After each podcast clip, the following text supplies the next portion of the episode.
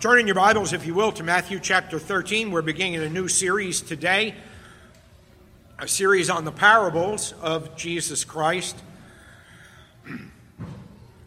As previously announced to you. So we begin by entertaining the question that the disciples asked Jesus why parables? And that's in Matthew chapter 13 We'll read the first 17 verses, although we'll have occasion later to follow up uh, with verse 18. All right? Let's ask for God's blessing. Father, we come to your word, and specifically uh, the words of Jesus Christ here, and uh, we are thankful uh, for him, for his teaching, and particularly for this form of teaching. And we pray that you would give us eyes to see and ears to hear this particularly and often cryptic form uh, of teaching used by those in Scripture. So we ask for your blessing towards that end, and we ask it in Jesus' name. Amen. Matthew 13, beginning in verse 1. That same day, Jesus went out of the house and sat beside the sea. And great crowds gathered about him, so that he got into a boat and sat down, and the whole crowd stood on the beach. And he told them many things in parables, saying, A sower went out to sow. And as he sowed, some seeds fell along the path, and the birds came and devoured them. Other seeds fell on rocky ground, where they did not have much soil, and immediately they sprang up, since they had no depth of soil. And when the sun rose, they were scorched, and since they had no root, they withered away. Other seeds fell among thorns and the thorns grew up and choked them.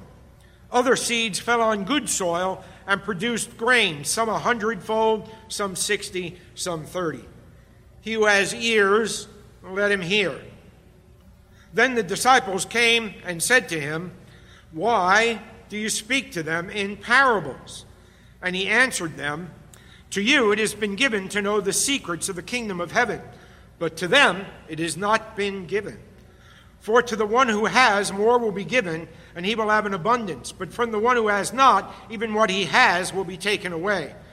This, this is why I speak to them in parables, because seeing they do not see, and hearing they do not hear, nor do they understand. Indeed, in their case, the prophecy of Isaiah is fulfilled that says, You will indeed hear, but never understand, and you will indeed see, but never perceive. For this people's heart has grown dull, and with their ears they can barely hear, and their eyes they have closed, lest they should see with their eyes, and hear with their ears, and understand with their heart, and turn, and I would heal them. But blessed are your eyes, for they see, and your ears, for they hear. For truly, I say to you, many prophets and righteous people long to see what you see, and did not see and to hear what you hear and did not hear it. Thus far, the reading of God's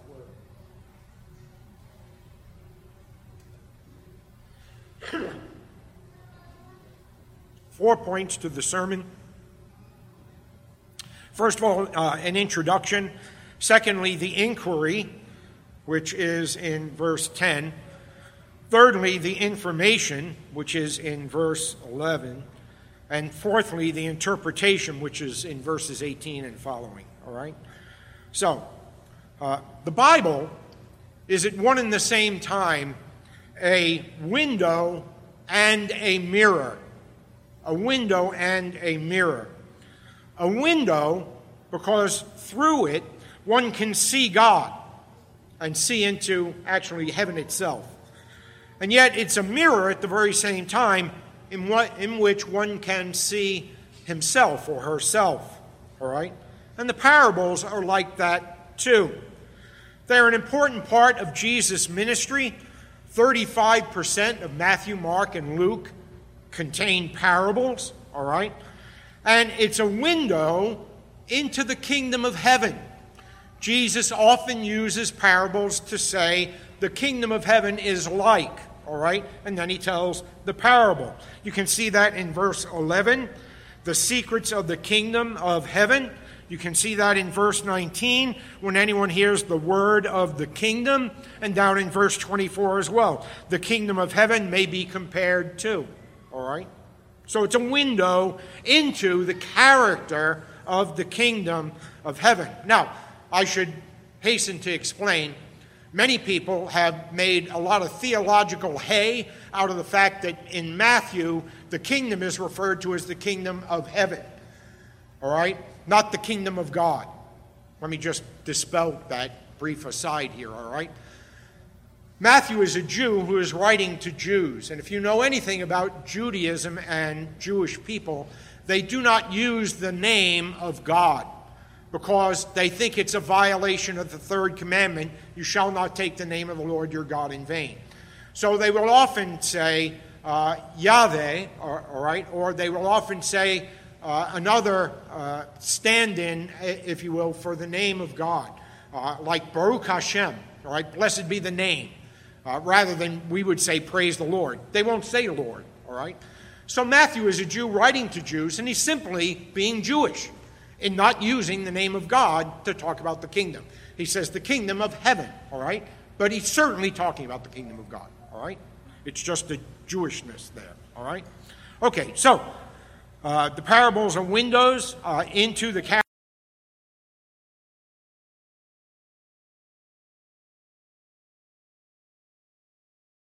and teaching. And if you've not been here very long, uh, you have not heard me say, but you need to know that Jesus came to inaugurate his kingdom with the birth, the life, death, resurrection, and ascension of Jesus Christ. The kingdom has come, it is here. It does not await the return of Jesus for the kingdom to come, all right? Uh, this is very important to understand, and it is a theological dividing line in North American Christianity between those who recognize that the kingdom is here, now, present, with the coming of Jesus Christ, and those who, on the other hand, say, no, no, no, the kingdom will come when Jesus returns and establishes his throne in Israel uh, with the Jews after the church has been raptured on the earth, all right? I believe that's mistaken, but we talk about that another time, all right? So Parables are windows into the character of the kingdom because it is the central theme in Jesus' teaching. That's why it makes up so many uh, of Matthew, Mark, Luke, and John. All right? Um,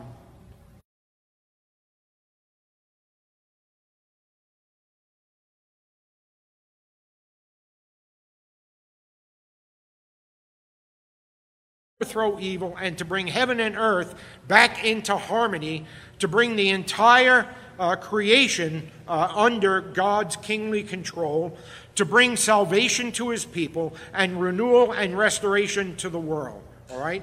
That's why Jesus has come. All right? We dealt with this in the book of Ephesians when we said it is a book of cosmic reconciliation, and I won't repeat everything that was repeated every time we went through a sermon in the book of Ephesians. All right? Okay. but the parables are not only a window into the character of the kingdom, they are a mirror as well.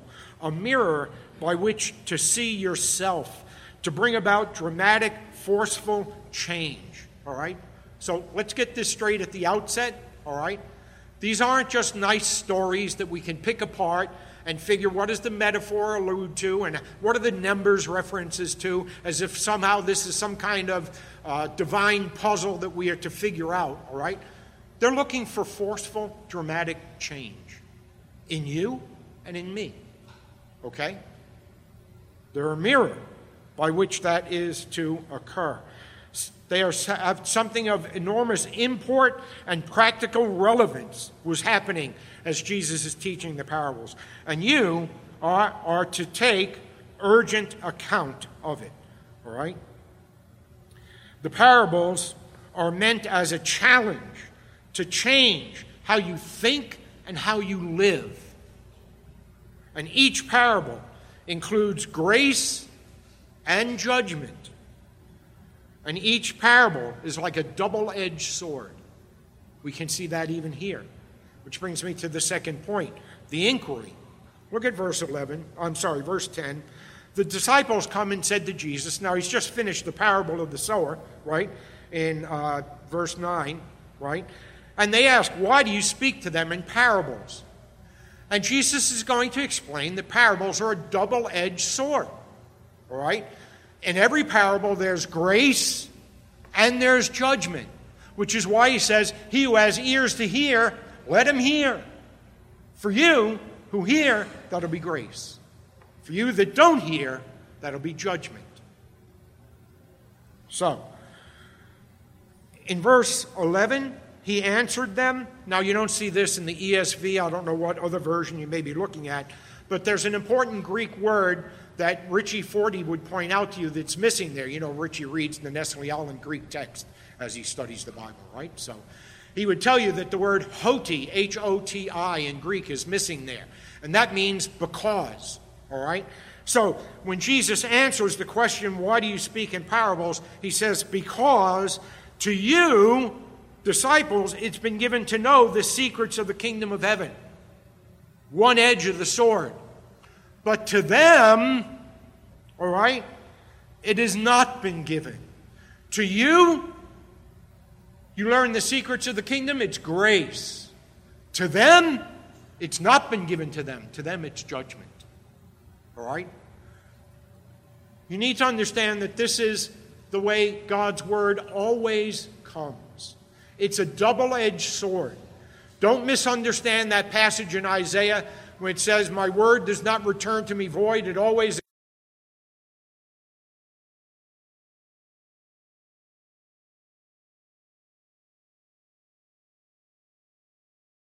of life unto life for those that are being saved, but it's a savor of death. It's the aroma of death unto death for those that are perishing. God's word will not return to him void. It will always accomplish what he intends it to accomplish, but what he intends it to accomplish is not always the salvation of the one who hears it. Sometimes it's their judgment. To you, it's been given the secrets of the kingdom. To you, it's not been given. Double edged sword, grace, judgment. Notice it's one message, two results. Look down further, all right, verse 14. This is particularly important uh, in the context. Remember, I said that Matthew is a Jew writing to Jews, all right? So he often cites Jewish scripture or Old Testament scripture being fulfilled. And notice what he quotes here. If you're a good student of the Bible, what he's quoting is from Isaiah chapter 6, right? Look at verse 14.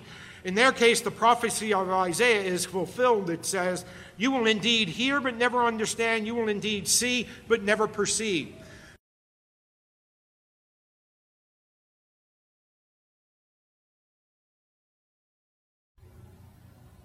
Because Israel is unbelieving, Israel is disobedient.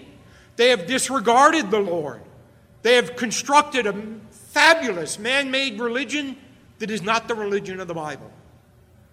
And God sends Isaiah, and through Isaiah, his mouthpiece, he speaks to Israel and he speaks judgment to them.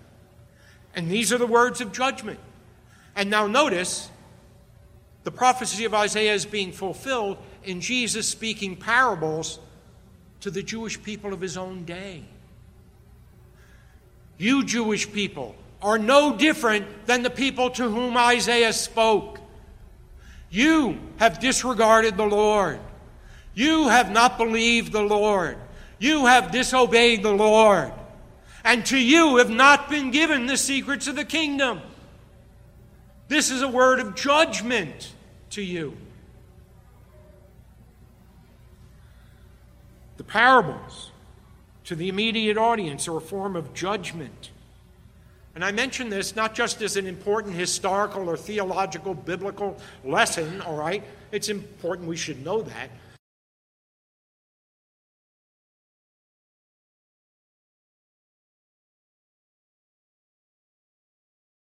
We are a nation, and I don't want to get into Christian nation and all the rest of this stuff we could talk about another time over coffee, right? But we are a nation that has had the gospel.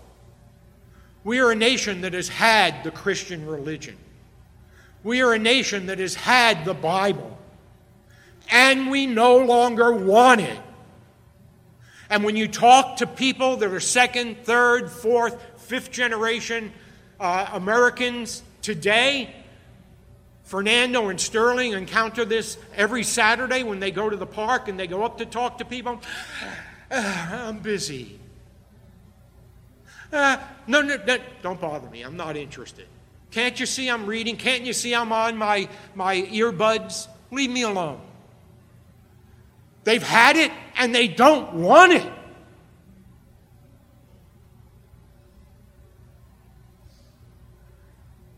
The most receptive population, this is important for us that are in New York City, the most receptive population in, the, in, uh, uh, in New York City and the United States in general today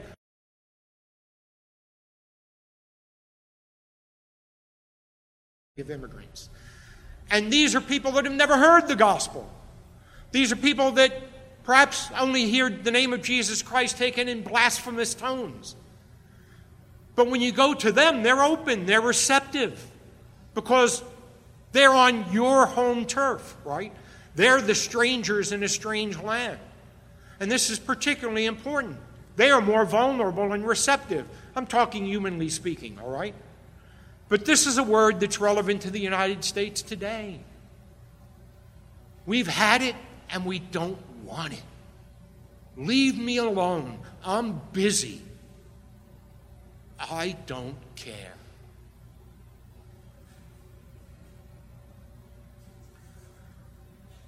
The parables, for some, reveal truth, for some, it conceals the truth. For some, it's grace. For some, it's judgment. For some, it's promise. For some, it's danger. Hearing, for some, means life. Refusing to hear, for others, means death. Look at verse 9. He who has ears to hear, let them hear. That's why we sang Psalm 95 as the introduction, preparation for hearing the sermon. Today, if you hear his voice, do not harden your hearts as your fathers did in the wilderness. He who has ears to hear, let him hear. That's why Jesus speaks in parables. All right, the information, verse 11 and following, all right? As Jesus ex- explains here, all right, this is why I speak to them in parables, because seeing they do not see, hearing they do not hear, nor do they understand. This people's heart has grown dull. With their ears they can barely hear, their eyes have closed, lest they should see with their eyes, hear with their ears, understand with their heart, and turn, and I would heal them. But blessed are your eyes, for they see, and your ears, for they hear.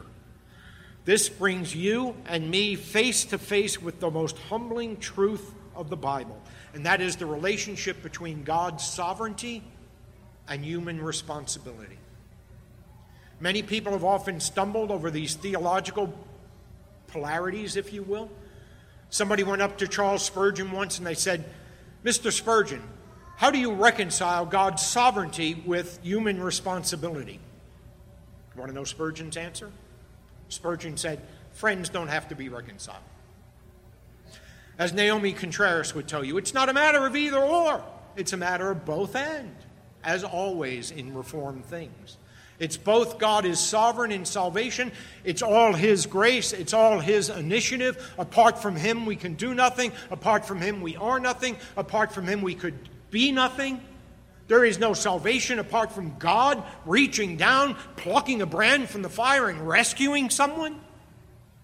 And yet, each and every one is responsible before God for their standing with God and their eternal destiny. Both and are true. All right? One author put it this way If you're a disciple of Christ today, if you understand the gospel, it's because God has granted you to know the truth.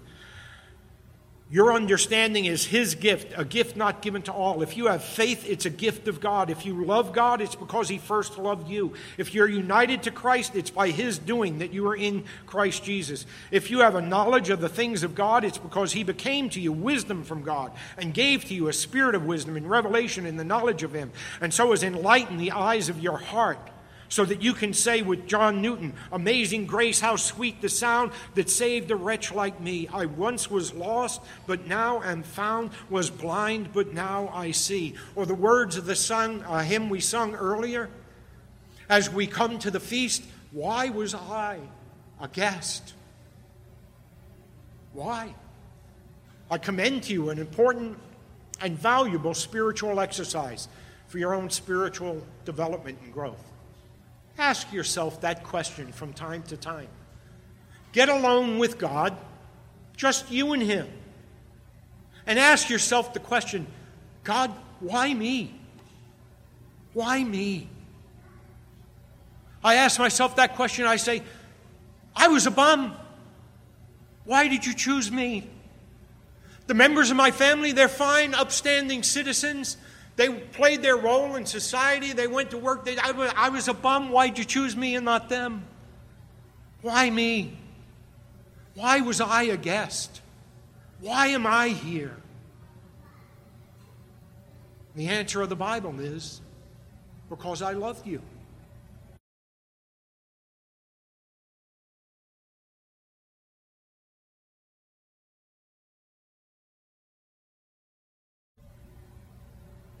God's grace, it's God's mercy, it's God's love. He didn't look down and say, Paul Murphy, you're the best dressed pastor in New York City.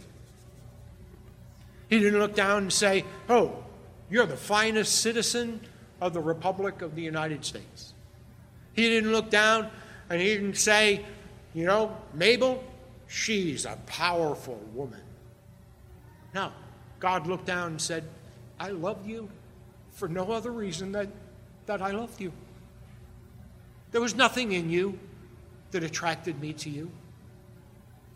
There was nothing that you did that impressed me, that made me fix my sight upon you, that drew my gaze to you. It's only because what my Son, Jesus Christ, has done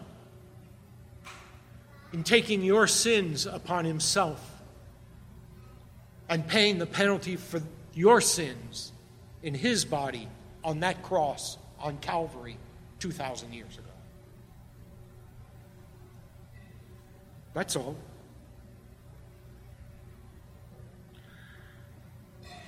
Look at verse 11, if you will. God chooses some to understand and leaves others in ignorance. The parables at one and the same time reveal Jesus and conceal Jesus. At one and the same time. And look at verse 12. This is important. The one who has, more will be given, and he will have an abundance. But from the one who has not, even what he has will be taken away.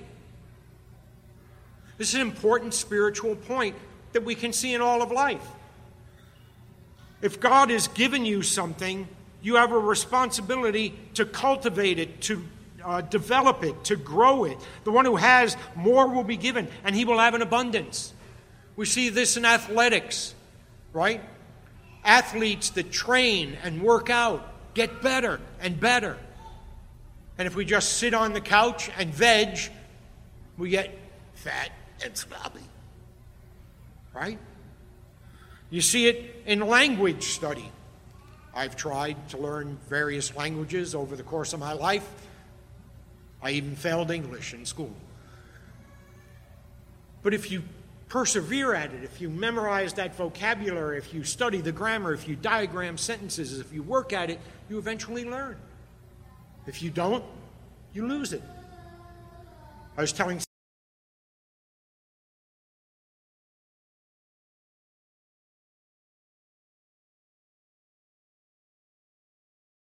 block, run down the block and say to me, say something in Italian, say something in Italian. I'd say, oh, ciutadella, donkey, right? Or gelato ice cream, right? One day they came running down and they said, Say something in Italian.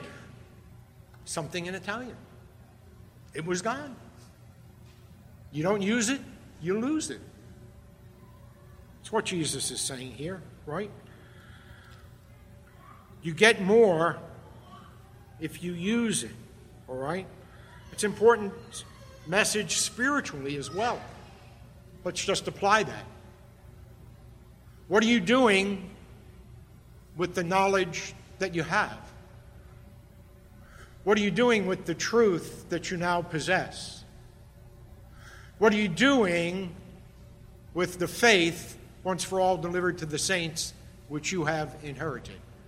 What are you doing with it? Is this book just on the shelf, unopened, unused? Are you studying the Bible? Are you growing in the grace and knowledge of the Lord Jesus Christ, whom to know is eternal life? Are you looking to know God better?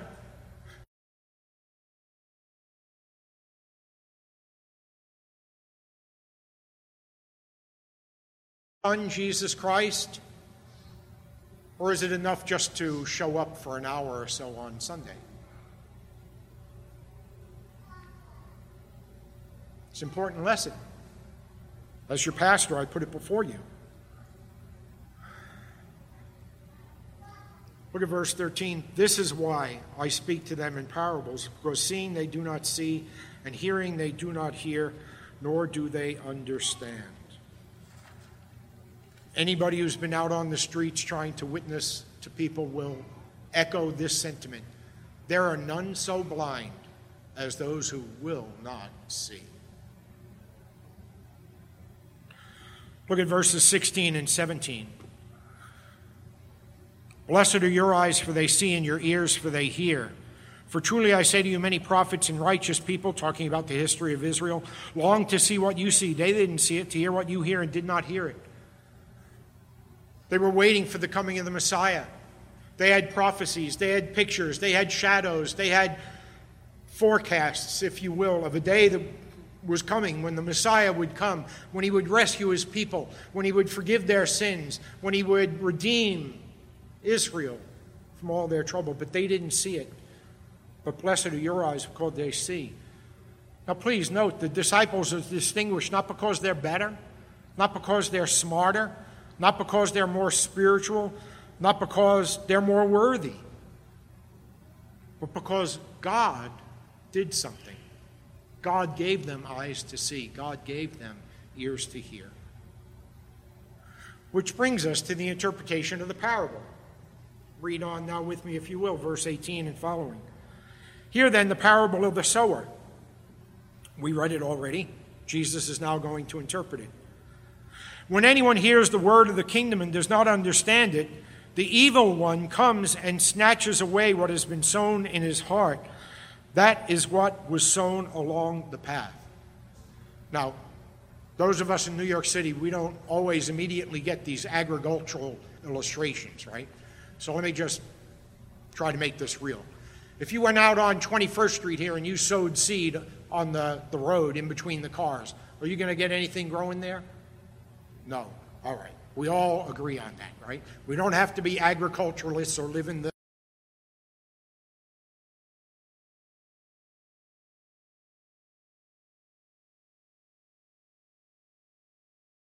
as East 21st Street is hard.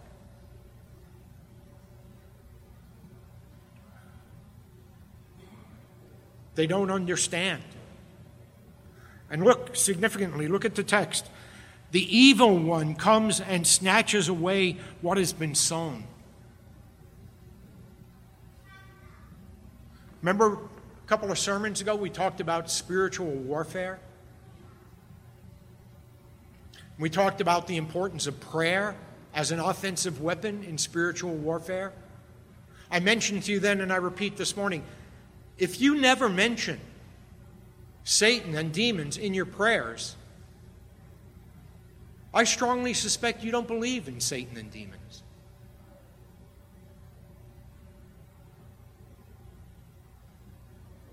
Jesus says, the evil one comes and snatches away that seed. That's why, after we're out on the streets on Saturday morning, we send out that prayer request. Pray for the seed that's been sown. Pray that the devil doesn't come and snatch it away.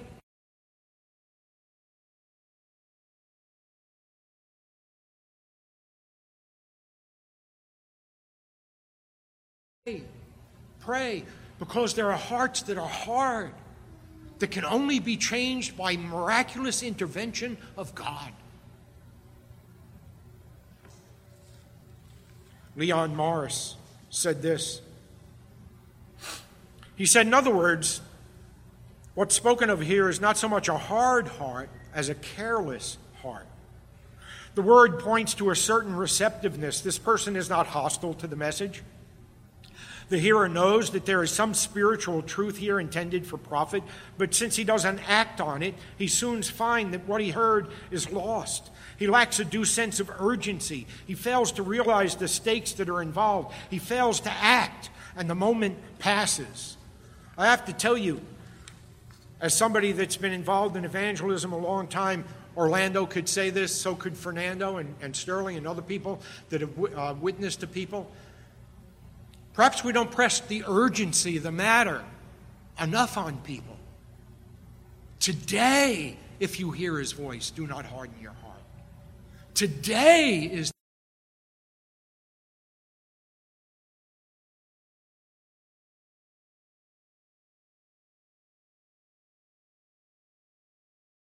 God has to give the growth. Unless God changes somebody, nobody's going to be saved. Nobody's going to be converted. Sometimes I just lapse into what I call reformed passive, passive, passivism. Oh, I, I sowed the seed. Uh, the rest is up to God.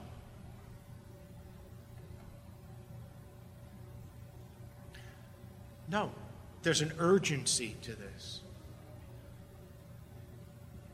I was out to breakfast with somebody Thursday, Friday, I can't remember what day. And we hadn't seen each other in a couple of weeks. He told me of three people that dropped dead since the last time I saw him. Just dropped dead.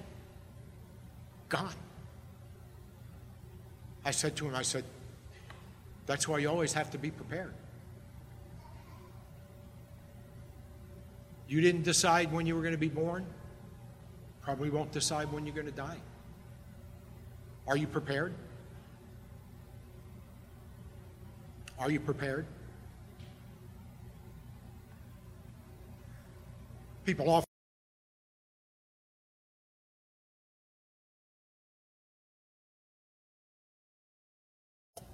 said, oh no, people are, people are generally not hostile. The biggest reaction I get when we're out evangelizing is, indifference. Who cares? Don't bother. Look at verses 20 and 21. As for what was sown on rocky ground, this one who hears the word and immediately receives it with joy. Yet he has no root in himself, but endures for a while. And when tribulation or persecution arises on account of the word, immediately falls away. If you know people like this, Maybe you haven't been a Christian very long. Maybe you've not been in the church long enough. I've known a number of people like this. People who receive the word, people who are so joyful, overflowing with thanksgiving, the joy of salvation, forgiven, my sins are forgotten, I've been reconciled. And can I tell you how many people I know that have apostatized in the course of my Christian life? Are no longer walking.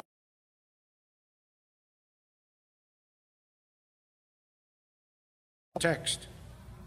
Tribulation or persecution arises. This is the shallow, superficial heart. No firm root. Look at verse 22. As for what was sown among thorns, this is the one who hears the word, but the cares of the world and the deceitfulness of riches choke the word, and it proves unfruitful one whose heart has been strangled by weeds. Again, we don't live in an agricultural community. I'm not a gardener. But I know enough that if you don't tend the garden, if you don't pull out the weeds, the weeds will overgrow. When we lived in Brooklyn, the house next door to us, it was like in their yard they had trees. I said to my neighbor, I said, Look at that tree. It's crazy. They never trim the tree. They never take care of it. Don't do anything in the yard. My neighbor said to me, That's not a tree. That's a weed that had grown to the size of a tree, shed leaves all over our deck every summer. like to strangle the neighbor. you got to get rid of weeds if you're going to have a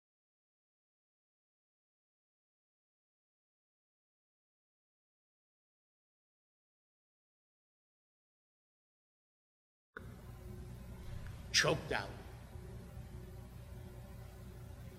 the word. then verse 23 is the open heart. As for what was sown on good soil, this is the one who hears the word and understands it. He indeed bears fruit and yields, in one case a hundredfold, in another sixty, and another thirty. An open heart that receives the word and produces fruit. Fruitfulness.